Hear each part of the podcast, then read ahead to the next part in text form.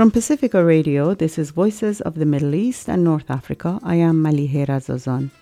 And I am Mira Nabulsi. This week, we speak with a New York based visual artist, Mariam Ghani, about her new documentary, What We Left Unfinished, which is part of a long term research, film, exhibition, and book project centered around five unfinished Afghan feature films shot but never edited between 1978 and 1992.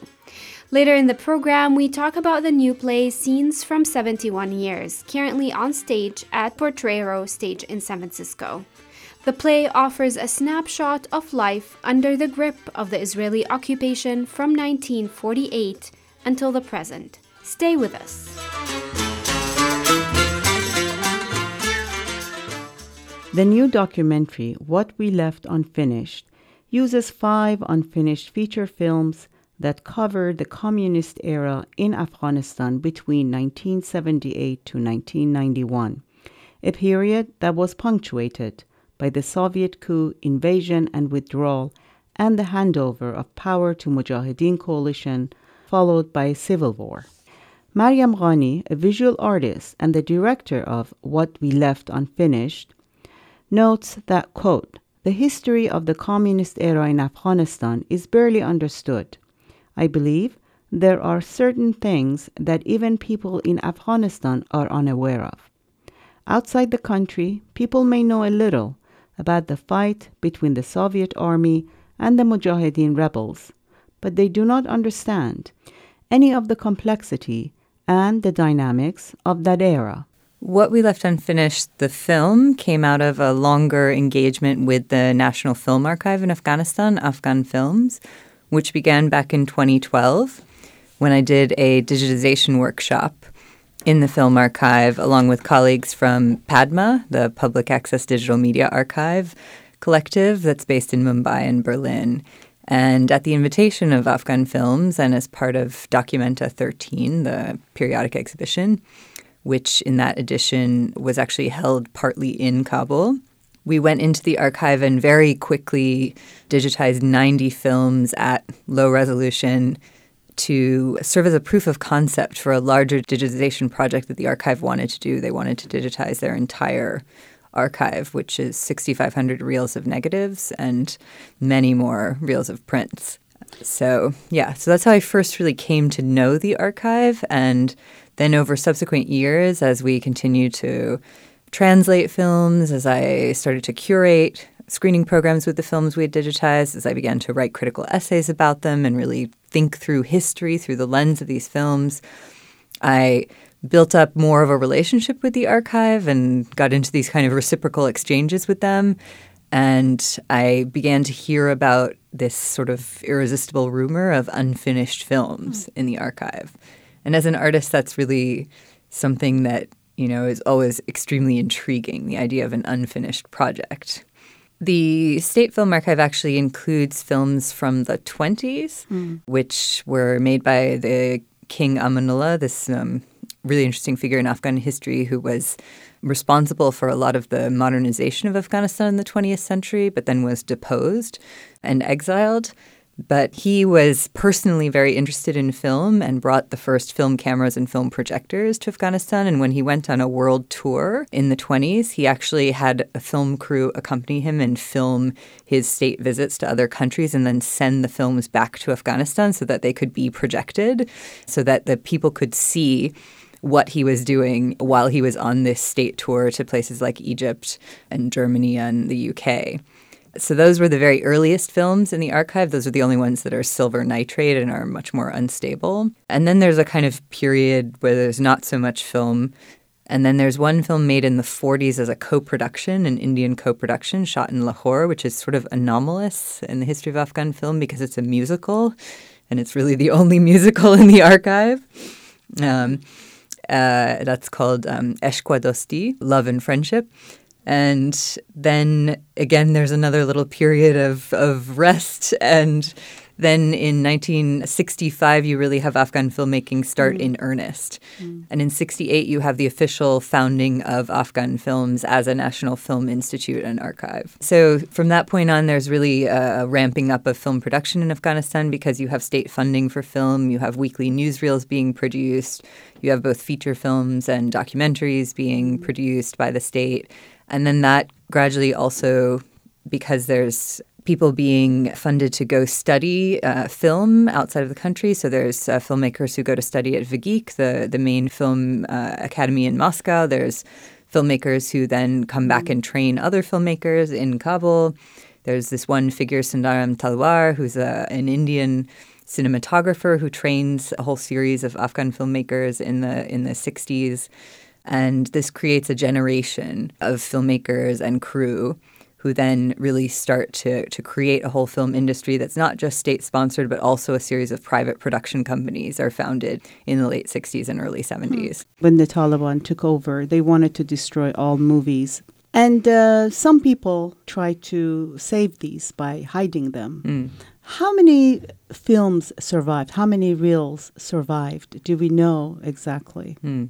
Well, almost all of the archives survived, actually. Mm. So there are different variants of this story that exist, and I've heard a number of different versions of it over the years.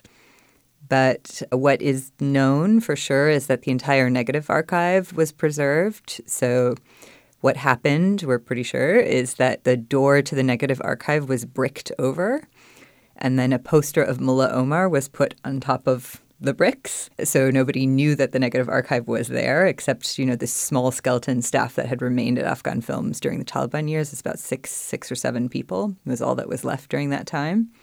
And then they took as many positive reels, prints, as they could, and put them underneath the Steenbeck tables, the editing tables, and covered those up with fabric, draped them in sheets, basically. And then when the sort of boys who had been sent by the Taliban to to take films for burning came, the staff gave them duplicate prints. So they managed to actually save almost everything that was in the archive, and uh, almost all of it has been preserved. I read this story about this guy, uh, Habibullah Ali, mm-hmm. who risked everything mm-hmm. apparently mm-hmm. to save these films. And, and he hid thousands of reels of footage showcasing Afghanistan's rich cultural history, mm-hmm. knowing that if the Taliban find out, he faced certain death. So he basically hid them behind that brick wall with a poster of Mullah Omar on it. So Taliban basically failed to discover some 7,000 precious films that Ali and his colleague hid.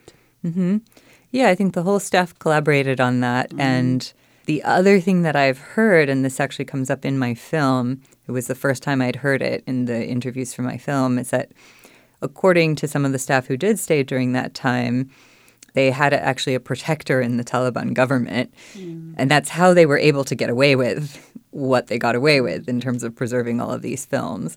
So nobody looked very hard for the films that weren't given to them because there was one person in the Taliban government who wanted to save the films. And so he sort of misdirected everybody else. I honestly don't know which version of this story is true, but to me, the version with a government protector seems like the most plausible. And I think that's how film has survived through many periods when film was officially banned and many places where it was officially not supported is because there's always you know one person or a few people who who want to keep the films if only for themselves yeah. right it is definitely the mm. case that some courageous people mm-hmm. risk their lives oh, to, absolutely. to save this precious uh, history I mean, I think the courage of the staff who stayed through the Taliban period is not to be underestimated yeah. because even to to stay at Afghan films in a time when film was not supported and was in fact officially banned, filmmaking was officially banned, to stay in an institution that is devoted to film is in itself an act of courage. To, to maintain the integrity of this place through that period was, was really, I think, quite brave. The documentary focuses on films made during communist rule in Afghanistan from 1978 to 1991. Why did you decide to focus on this specific period? Well, this specific period is really when you have unfinished films. And that has to do with the political turmoil of this time and the kind of rapid changing of regimes. So I don't deal with these in my film because I decided to focus on fiction films, but there's actually a, a really large number of unedited newsreel rushes from 1978 to 79 and from 1991 to 96, which really testify to the the lack of an organized government or the lack of, of real government structure during this time. So 78 to 79 being the period when you have the rapid turnover of the communist coup d'etat, followed by the um, placing in power of um, Nur Muhammad Taraki, the um, head of the Communist Party, taking over the government as the official head of government, but then he's assassinated by his deputy and protege, Hafizullah Amin. And then Hafizullah Amin is in turn assassinated by the Soviets, who then put in their puppet regime. And then, you know, there's this changing of the guard leads to a lot of uncertainty and instability. So during this time, you know, the newsreel cameramen are shooting a lot of footage, but they're not actually editing it into newsreels to put into the theaters. And there's all these rushes that have never really been because dealt there are with. coups and counter coups, coups, and counter interventions, coups, interventions, and, know. so on. And then, likewise, from 91 to 96, this is the period when there's a handover of the government from the last communist president, Najibullah, to the Mujahideen coalition government. And that, you know, quickly dissolves into a civil war between the different Mujahideen leaders. So during this period, again, the newsreel cameramen are shooting footage, but they're not editing it into newsreels because nobody's going to the theater to see a movie um, while Kabul is falling apart around them. And, you know, there's an enormous amount of footage from that time which has really never been seen. And in fact, the, the archivists are, are quite wary of letting anybody see it. You focused on five films. Mm-hmm.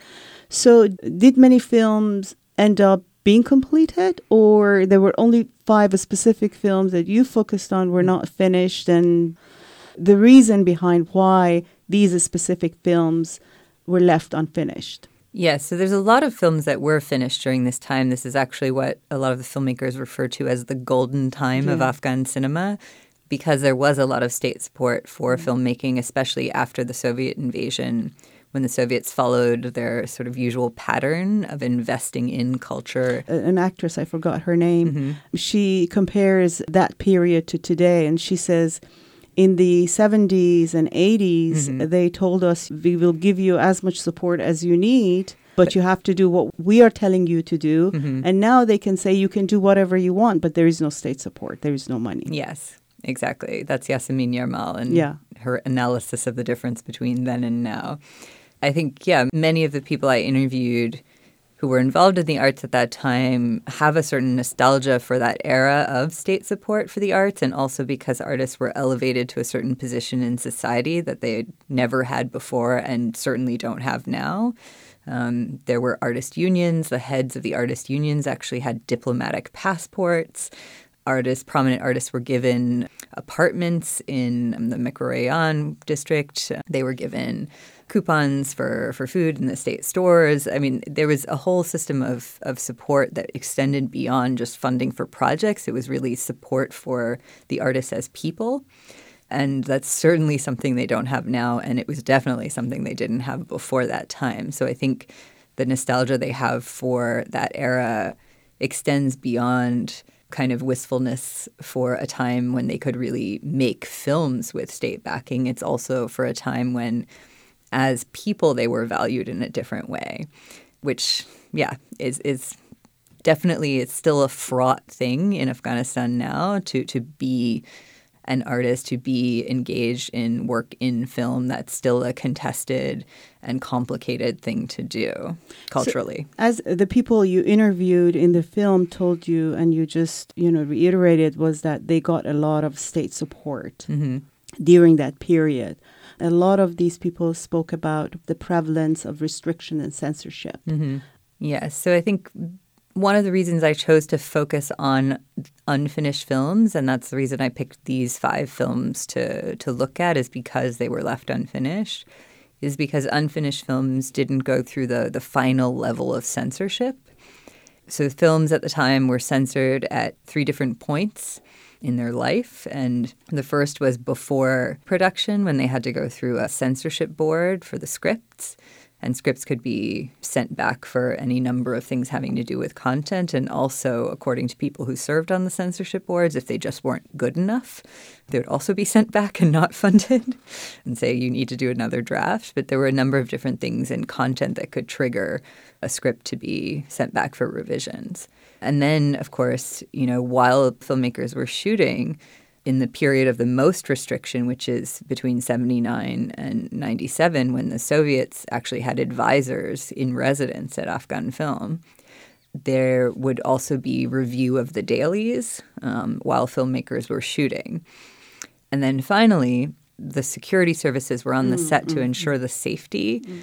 uh, of the crew and actors because uh, it was actually quite common for uh, people who were shooting on location to be targeted by by the opponents of the government because they had at, at that point really sort of made themselves into legitimate targets for attacks against the government because they were functioning as mouthpieces or, or faces or you know image makers for the government and when these filmmakers used to go to mujahideen areas they mm-hmm. had to negotiate with them to be able to to send in their crew Yes, they, they did have to negotiate with them, but sometimes they weren't offered the opportunity to negotiate. Yeah. They were just attacked mm-hmm. um, and had to kind of get themselves out of an attack any way that they could. There's a number of stories about being airlifted out by the Air Force from uh, a place where they were uh, shooting on location and then suddenly found themselves surrounded by or under siege by the Mujahideen.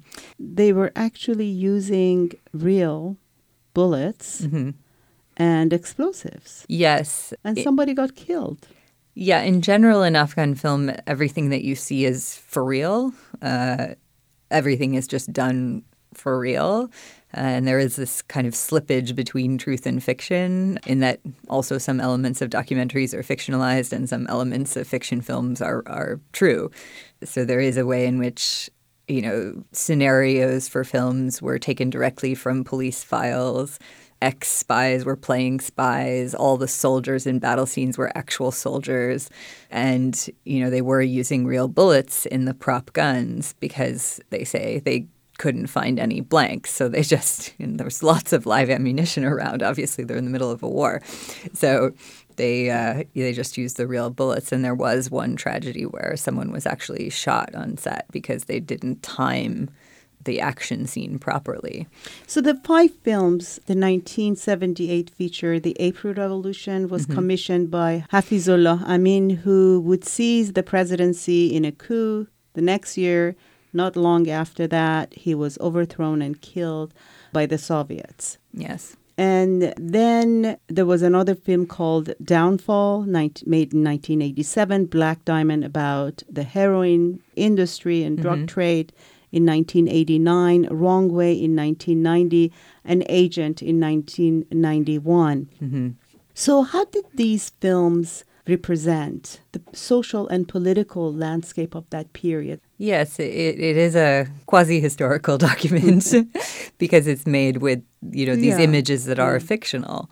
I think in terms of the historical record and using these films as a kind of historical record, that's where I felt they were most useful as unfinished films um, rather than finished films because, you know, as a finished film, when it goes through that final level of censorship that I referred to earlier, that's the point at which, as an edited film, a censor would actually go through and literally cut out scenes from the film before it was permitted to screen in theaters. And these films never went through that. They were raw. Yeah, they were still raw. And I think there's things in that raw footage that would never have made it past a final censor's cut and the things that are those elements, those are the historical record for me. Because in Finnish films of the period, where you find the history, the real history, rather than the imagined history of this period, is in these background details. You know, there's one film from this period, um, Ashes, um, mm. by Said Orakzai which has this one sequence kind of in the beginning of the film where it tracks down a hospital corridor and everyone in the corridor is an amputee. It's just this very brief shot, but it's the truest thing in that film, you know? And I think with the raw footage, you get to see more of those kinds of details, the places in which, like, the everyday violence that people lived with during that time, the violence that was required to sustain the utopian dream of the communists, seeps into the frame and doesn't remain outside it.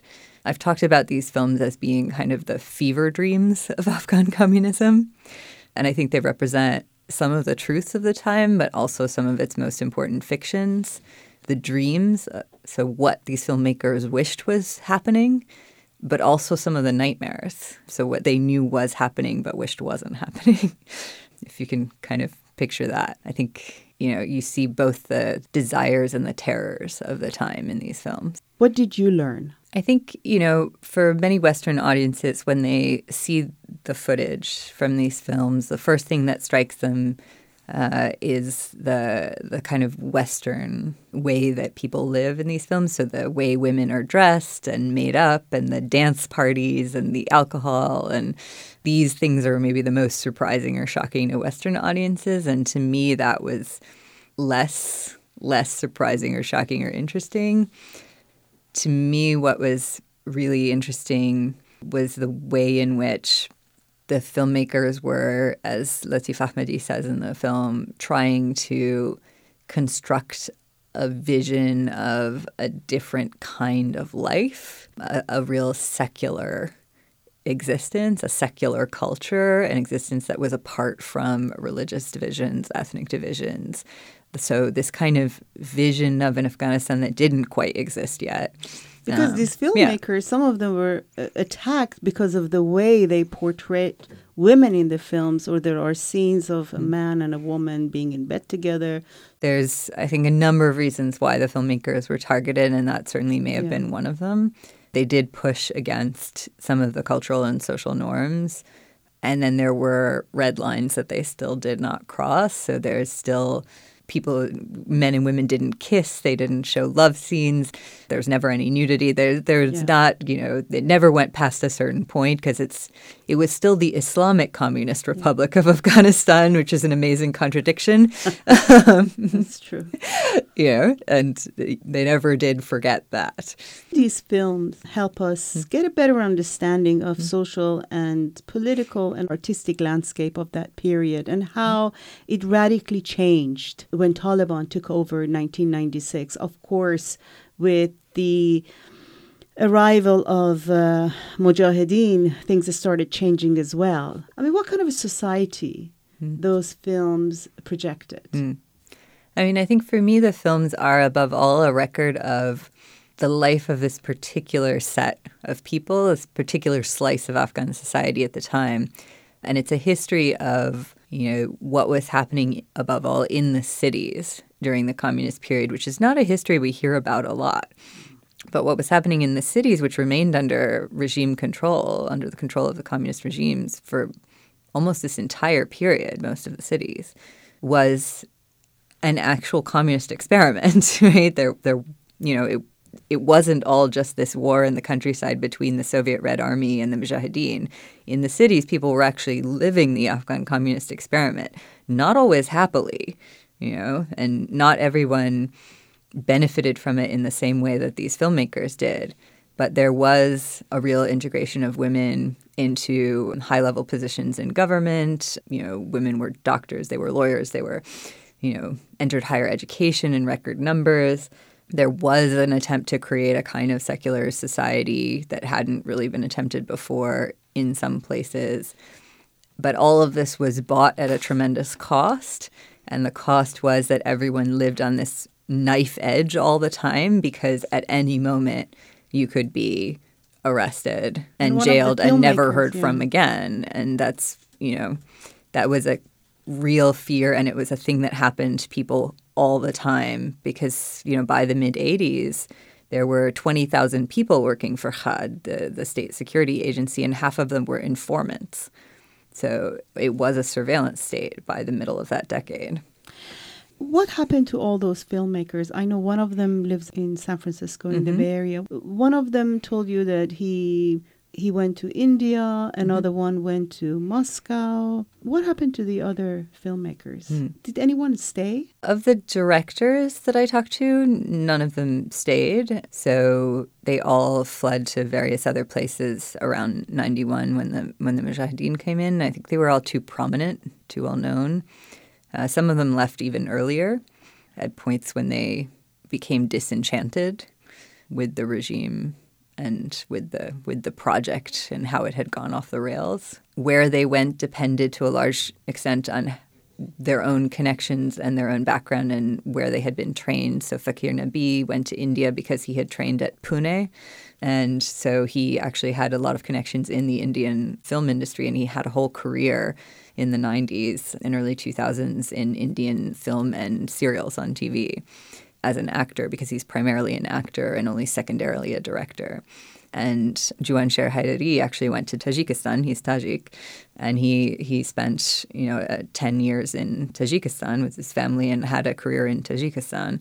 And Engineer Latif, who had made a lot of connections with filmmakers in the Stans and the Soviet republics through showing his many films at film festivals, went to Moscow and was able to work in Moscow. So, yeah, they'd had different ways of managing that. Uh, did any of them come back to Afghanistan after 2001? Yes, many people who worked at Afghan Films came back to Afghanistan pretty much immediately after 2001 and came back to Afghan Films. So there's a lot of continuity actually in the staff between people who were there before and people who are there now. There's there's a tremendous amount of knowledge that was carried over because the people came back and brought back their knowledge. So Latif came back, and he was the first head of Afghan films after 2001. Juansher Haidari came back, and he's the head of the Afghan Filmmakers Union.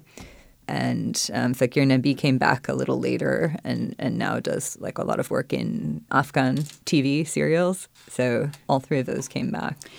So, after the fall of Taliban in 2001 and the establishment of a transitional government, Afghan cinema, as you said, just came back, and mm-hmm. some of mm-hmm. the old people came back, and there mm-hmm. was a continuity. So, what's happening to the film industry in Afghanistan? Mm-hmm. Both ones that are state supported, but mostly Afghan artists and filmmakers who want to make independent films. Mm-hmm. So there is not really a lot of state funding for film at this moment. There is still Afghan Film still exists, and uh, Radio Television Afghanistan, which is the state television and radio service, also still exists and is is quite substantial. Um, Afghan Films is now sort of split into two parts. So the the archive of Afghan films, which is a big part of its legacy is now in it's now part of the National Archive of Afghanistan.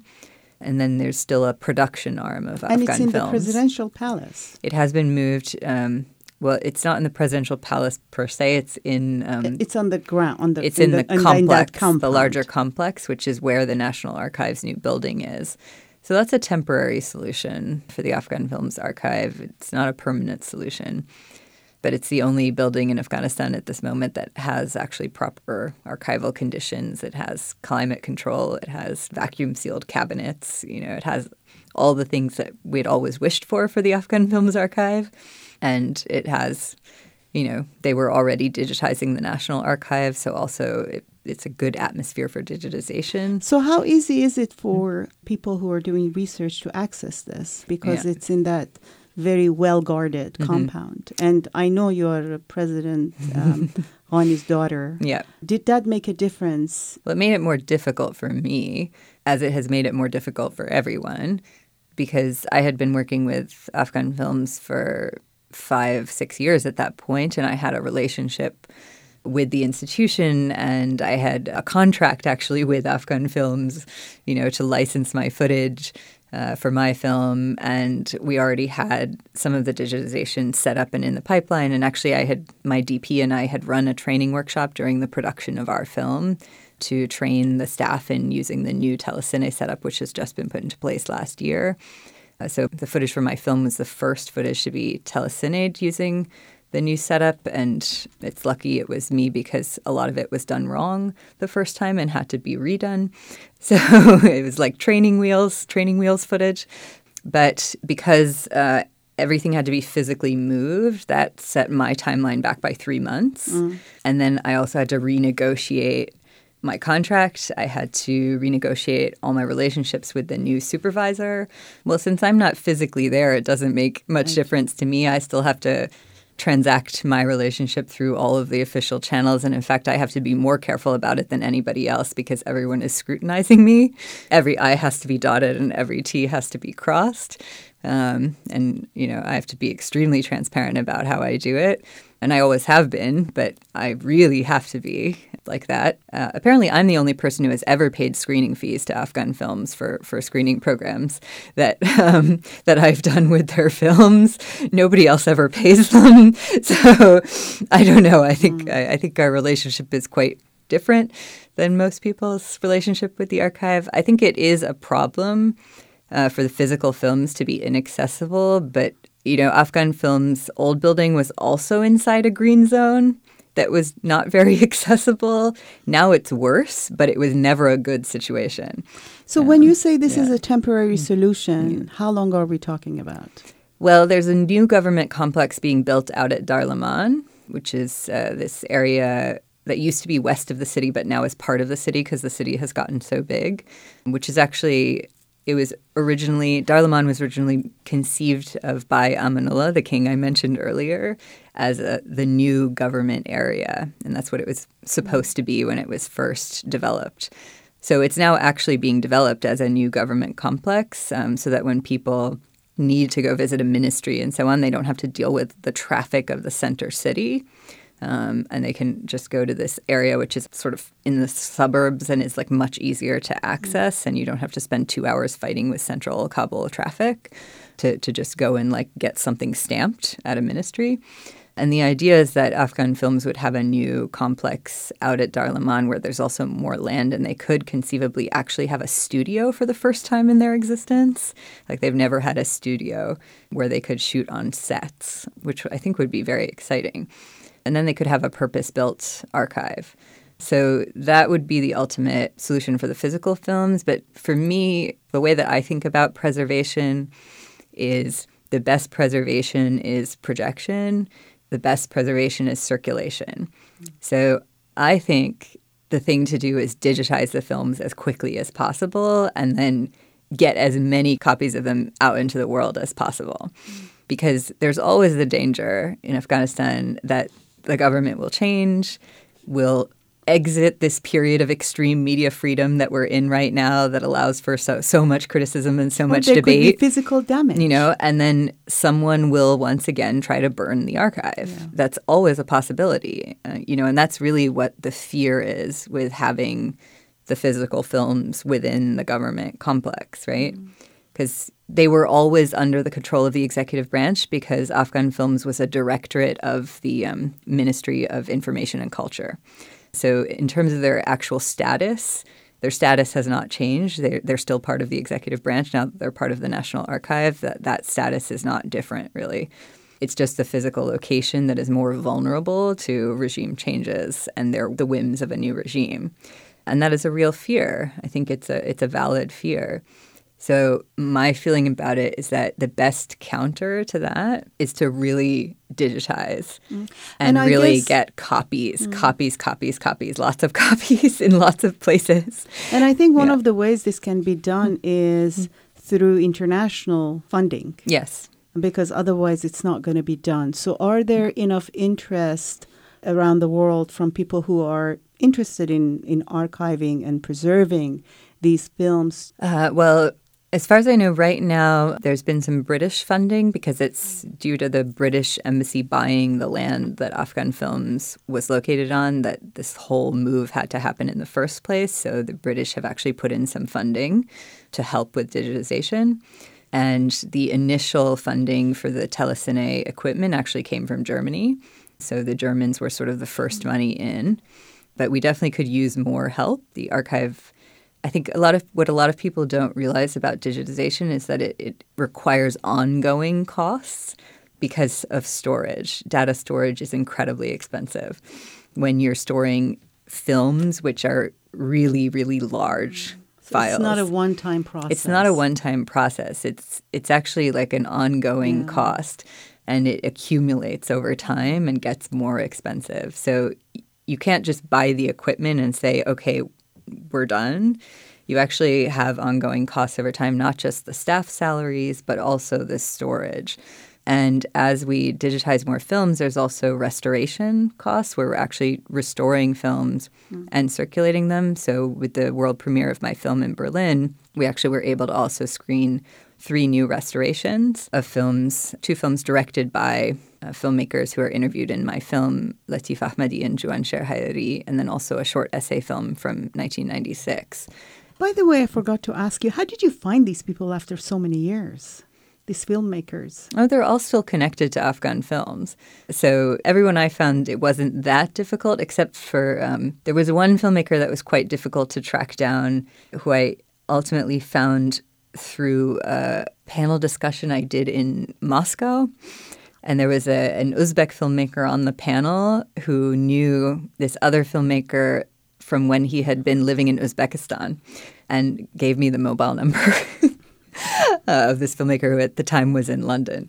When you were mm-hmm. talking with them about their films, mm-hmm. and, and some of them were even thinking about how mm-hmm. they would finish the mm-hmm. film today. Yeah. So there was a sense of nostalgia, pride, mm. sadness. Yeah.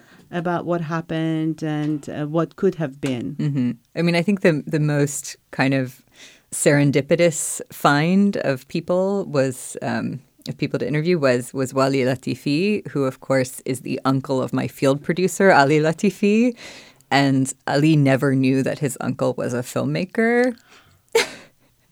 this is something he discovered in the course of our research for the film. So this is a, a whole history that Wali had that really wasn't known in the younger generation of his family and and really kind of emerged through through the process. He actually texted me. He said, yeah. "My uncle is in the film." Yeah, and the whole family is going to go to the screening. Yeah, what we left unfinished is a long-term research. Mm-hmm. Film exhibition and a book project centered around these five films that we've been talking about. What do you want this project to look like when it's finished? Mm. And what do you want it to represent? What's the message of this project? Well, I think when I first started the research for What We Left Unfinished, I was very interested in thinking about the unfinished projects of of the communist period, both artistic and political, and what it might mean to revive them in the present. I think over the time that it took to make this project, which was a number of years, this loose thread in history that I pulled, the existence of these unfinished films, led me through so many other subjects and ideas and issues and people. And it became a larger set of questions about the history of this period and why it remains so unsettled for Af- Afghans, for Afghanistan, and why it also is so little discussed outside Afghanistan and why, even though it is incredibly important to the story of why Afghanistan is in the place it is today, it's very rarely talked about as part of the history of how we got here. And I think, you know, part of what I wanted this film to do was to kind of revive the conversation about the communist period and the importance of that history. Part of what I wanted it to do was to tell a different story of that time, which is the story of the people who were not caught up in the immediate war in the countryside, but were instead walking this knife edge in the city, benefiting, but at the same time fearing everything that was brought from the communist regime. And then I also really want to use this film as a wedge to open up a larger uh, discourse about Afghan cinema and the fact that there is an Afghan cinema and that there is this whole history, which is quite rich, of Afghan film. And really using my film to bring knowledge of that into the world and to generate more resources for the preservation of Afghan film. And it also makes uh, the story of Afghanistan not just about Taliban mm-hmm. and violence, but also it creates a more complex narrative of mm-hmm. not only what this country was and is, but also what it can be. Yes, I think one of the things that has been really powerful for me about screening films from Afghanistan in general, and I think it's similar with this film, is that, you know, there have been so many different imaginaries of Afghanistan put on screen over the decades and by Afghans, you know. There have been very few, very limited, narrow imaginaries of Afghanistan put on screen by non Afghans. But by Afghans, there's a much wider and more diverse and really interesting, rich range of, of Afghanistans that were put on screen. And I think when you show people that, when you show people all of these lost dreams of other Afghanistans, it does open up a very different way of imagining what Afghanistan can be in the present and in the future.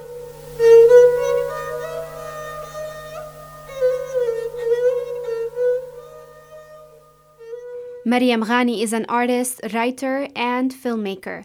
Her work engages with places, issues, and institutions over long periods of time, often as part of long term collaborations.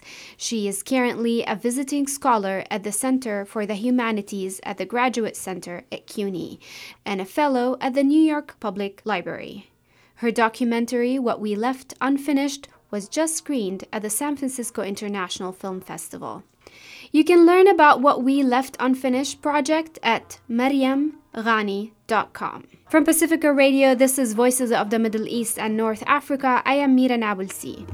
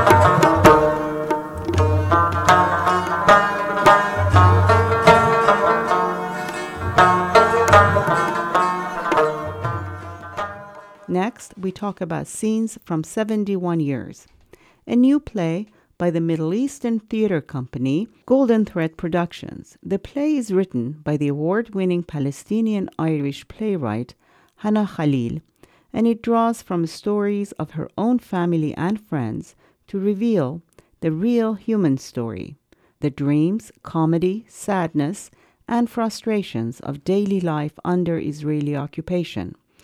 Dr. Michael Malek Najjar, professor of theater at the University of Oregon and the director of Scenes from 71 Years, calls the play a love letter to Palestine. So the play was originally written as Scenes from 62 Years, and it premiered in London under the title Scenes from 68 Years at the Arcola Theater. And now we're having the US premiere as Scenes from 71 Years. And I think Hannah's desire there is to have a living title that reminds us not only of the birth of the State of Israel in 1948, but also of the fact that ever since that time, there have been Palestinians living under occupation. Um, and of course, as we all know, those of us who've studied this conflict in depth know there are many levels to this. What mm-hmm. happened in 1967, 73, it goes on and on. Uh, but this title reminds us that something is happening. Uh, it's not something in the past, something that we can just write off and forget about. And it also reminds us that perhaps will we be creating this play and calling it scenes from 150 years or mm-hmm. scenes from 300 years? And will the topics still be as relevant? And that, of course, is a, a terrible thought that this could possibly be the case. But uh, the truth is, it does give us that moment of pause to reflect and to think about that very idea as a possibility. Mm. You know, I think that what Hannah did, she spent a lot of time workshopping this play. She had many, many more scenes than this, and she just kept cutting them back, changing them, rearranging them. She said it was a very arduous process getting to this collection of scenes and then putting them in this particular order as well, because it's not chronological. Yeah. You jump back and forth from 48 to 73 to 2000. 2002, and it goes on and on. But this reminds me very much of what uh, the great Edward W. Said said about uh, in his book After the Fall. The Palestinian narrative is too complex, too deep, and it has so many levels that we cannot just tell it in a linear fashion, in a simplistic fashion. Mm. It, it's a mosaic. Call it what you will. It's a pastiche. Those are the only ways that you can really try to get your arms around something so enormous. Scenes from 71 years explores various notions of remembrance, resistance, and the structural violence of the occupation and how it permeates every aspect of life in the occupied Palestine. For example, there is a scene of the shopkeeper who's not able to get his supply because of the checkpoints, or scenes of people standing in line at a checkpoint for hours and sometimes days. And the scenes um, from 71 years is made up of 31 short vignettes, and they're accentuated by date. Mm-hmm. Yet it's so interesting that those dates do not matter at all. Sadly. The dates and events jump around in a broken chronology, creating a very nonlinear narrative. I was wondering what were the challenges of working with such a non-linear script and trying to create um, a story with a narrative arc? Well, of course, the difficulty is how can you possibly jump from 1948, for instance, to 2002 without having a full set costumes a complete background, everything. It, it becomes very difficult because we have a very small uh, group of actors, and these are very short. They're very short scenes. Scenes exactly. So so it, it would not make sense on many levels to try to faithfully recreate an entire house in 1948 mm-hmm. and then try to create another house in 2002. So we rely on theatrical devices like projections, like costuming, like uh, the different ways that actors carry themselves and speak. For instance, in 1948, I asked an actor not to use contractions in order to give us a different sense of elevated speech from the way that we speak today with, with many contractions, for instance. So these are the kinds of small shifts that we have to make in order to tell that story. But ultimately, the, the question is does it matter, really? Uh, in the end, what was happening in 48 um, was not dissimilar to what was happening under the British mandate in the earlier years or what's happening at this time now. The Palestinians have been uh, living under occupation by different forces, whether it was the Ottomans or the British or the uh, current Israeli state, for, for centuries. And so that is the, the I think one of the tragedies of the Palestinian experience that's often overlooked and how long this sense of occupation has been going on and how long that they have been treated as just pawns in a larger geopolitical game. Mm. And I think that, that that's where the dates fade away and the truth of the situation becomes apparent. Uh, do you think the fact that this is a nonlinear script and it jumps around from 1948 to 67 to 2003 and 2006 do you think it this format helped to tell that story I do. I do because I think that the danger of linear storytelling sometimes is it normalizes something. It says, well, it was like that in 48 and 49 and 52. And if you just tell it in that chronological fashion, there's a tendency to look at everything as a sort of linear arc. Well, it's always been this way, it'll always be this way. But when you jump back and forth and you see the resonances, of course, she's quite clever in the way that she used resonance in the play. Yeah. And of course, we've also done different things. I've, I've made some stylistic choices with design to remind audiences that the house in 48 occupied by Palestinians was the house in 48 that was taken over by the Haganah forces, which then became the house in 2002 that was occupied by, by an Israeli. That becomes a story within a story, but those were made through specific design choices that I had, I had asked our projection designer to make. So th- these little choices uh, hopefully will have the resonances that will remind people that these are not disconnected events. And we cannot pretend as if history has happened and it's over and now we can just move on. That's not possible. We've got to always cherish and remember that history. Mm. The great scholar Susan Slyomovics, who's written about Palestine for many, many years, talks about the memory books that Palestinians mm. had created to remember and reflect on their villages that were lost. And so that became our motivi- motivating metaphor was the memory book. So the outside of the memory book is this olive tree and the inside, sadly, is a large concrete concrete wall. But within that wall, if you look closely, uh, you'll see the names of the destroyed and depopulated Palestinian villages in Arabic and English. That for me was a necessary reminder, a memorial to those villages and those people that lived there. Of course, we couldn't put all 419 village names on there but we did put a, a, number of them. And as a matter of fact, the two Palestinian actors in the play have their villages on that mm. wall as well. So that takes me to my next question. You've said that you spent a great deal of time uh, thinking through the details. Can you expand on that? Well, being a scholar, it was imperative to me that I didn't just make. Um, artistic choices that, that felt good to me, mm. but didn't have any basis in reality. As a matter of fact, I gave the actors a 10 page research packet that said, in this scene, they're talking about this, and these are the sources that you can reference. These are the, the places you can look up this information. So it's all based in dramaturgy. I am a deep believer in the dramaturgical process that, that the work we put on stage should be informed by the research that we that we create as well and that we study.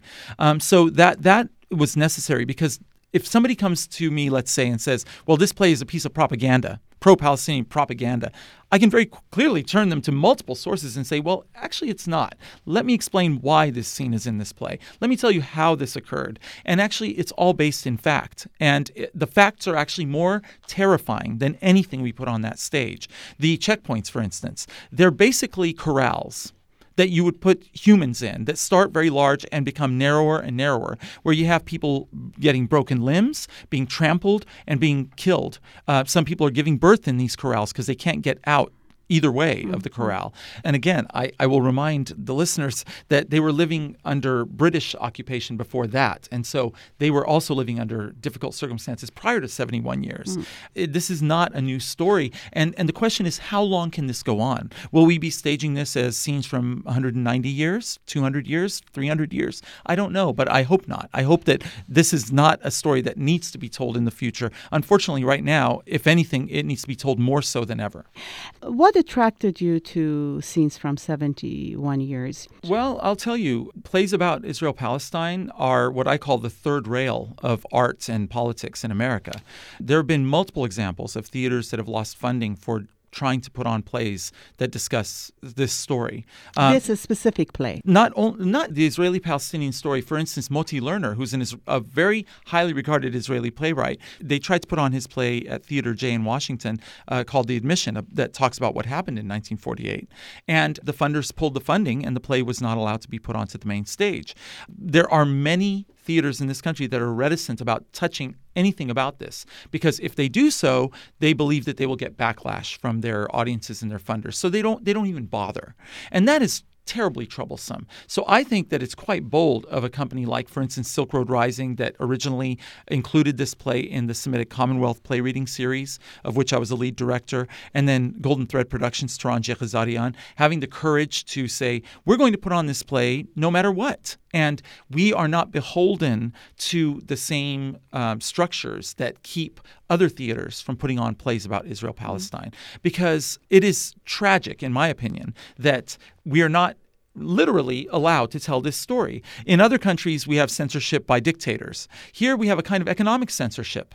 That's all it is. Somebody says, We're going to pull the funding. You can't put on the play. You can't pay your personnel. Therefore, your theater shuts down because you dare to put on a play that's pro blank, you name it. And that, for me, is a kind of censorship that is in some ways more pernicious than the kind of outright censorship we see in places, in some places in the Middle East, for instance, where they'll tell you, You can't do this play because we don't they want you to. throw you in jail. right. So, that kind of pernicious censorship, I think, is something that undermines the idea, the notion of artistic freedom in this country. We talk about free speech. Well, can you have free speech when you don't even have the means to mm. perform a play in a theater? Yeah. And in a city like San Francisco, where the costs are so high that if you don't have that kind of money to put on this play, it'll never be seen. Let's yeah. be honest. Right. But I was wondering, what was your own experience trying to produce this specific play? So, a play like this, thank goodness we have a Golden Thread Productions that allows space for a play like Mm. this.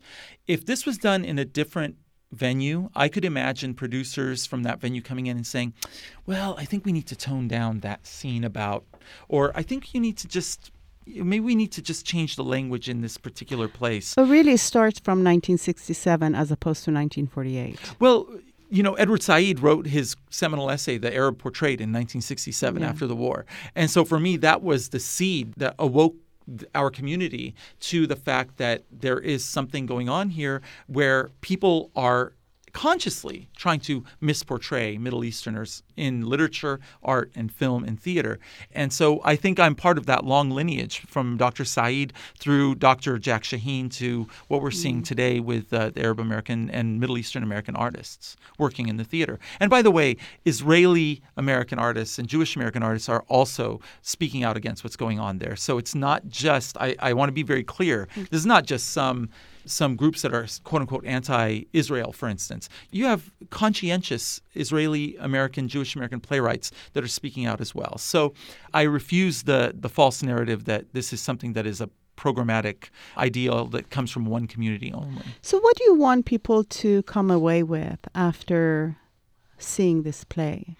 Um, there's a line in the play that I'd like to just, it's one line I'd like to read to you.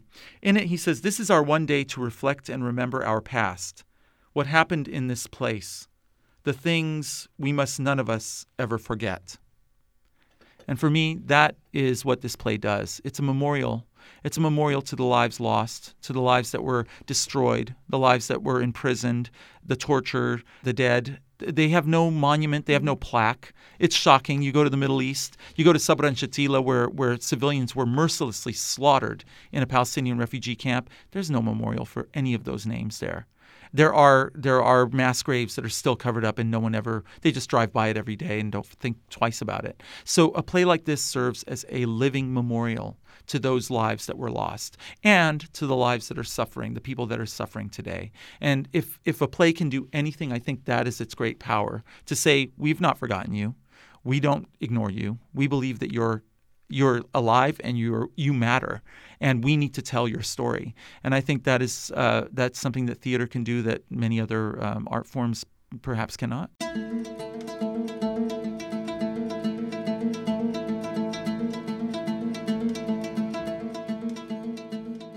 That was Dr. Michael Malek Najjar, professor of theater at the University of Oregon.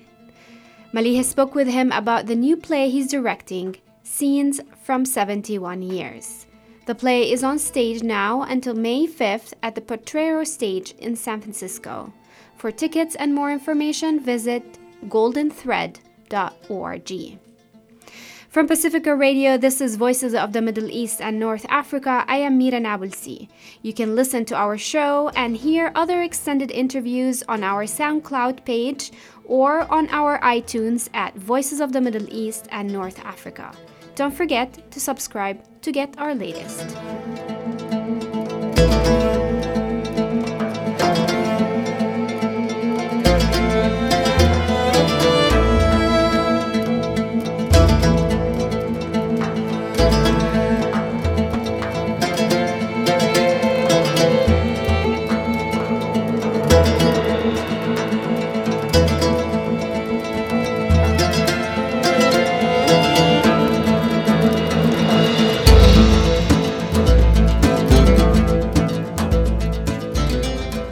That's it for us this week.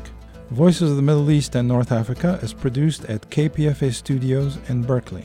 Mira Nabulsi is our senior producer. Our media partner is a Status Hour podcast and Jadaliyya Ezine.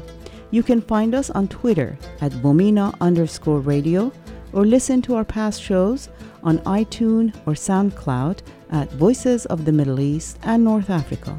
You can also reach us by email at vomenaradio at gmail.com.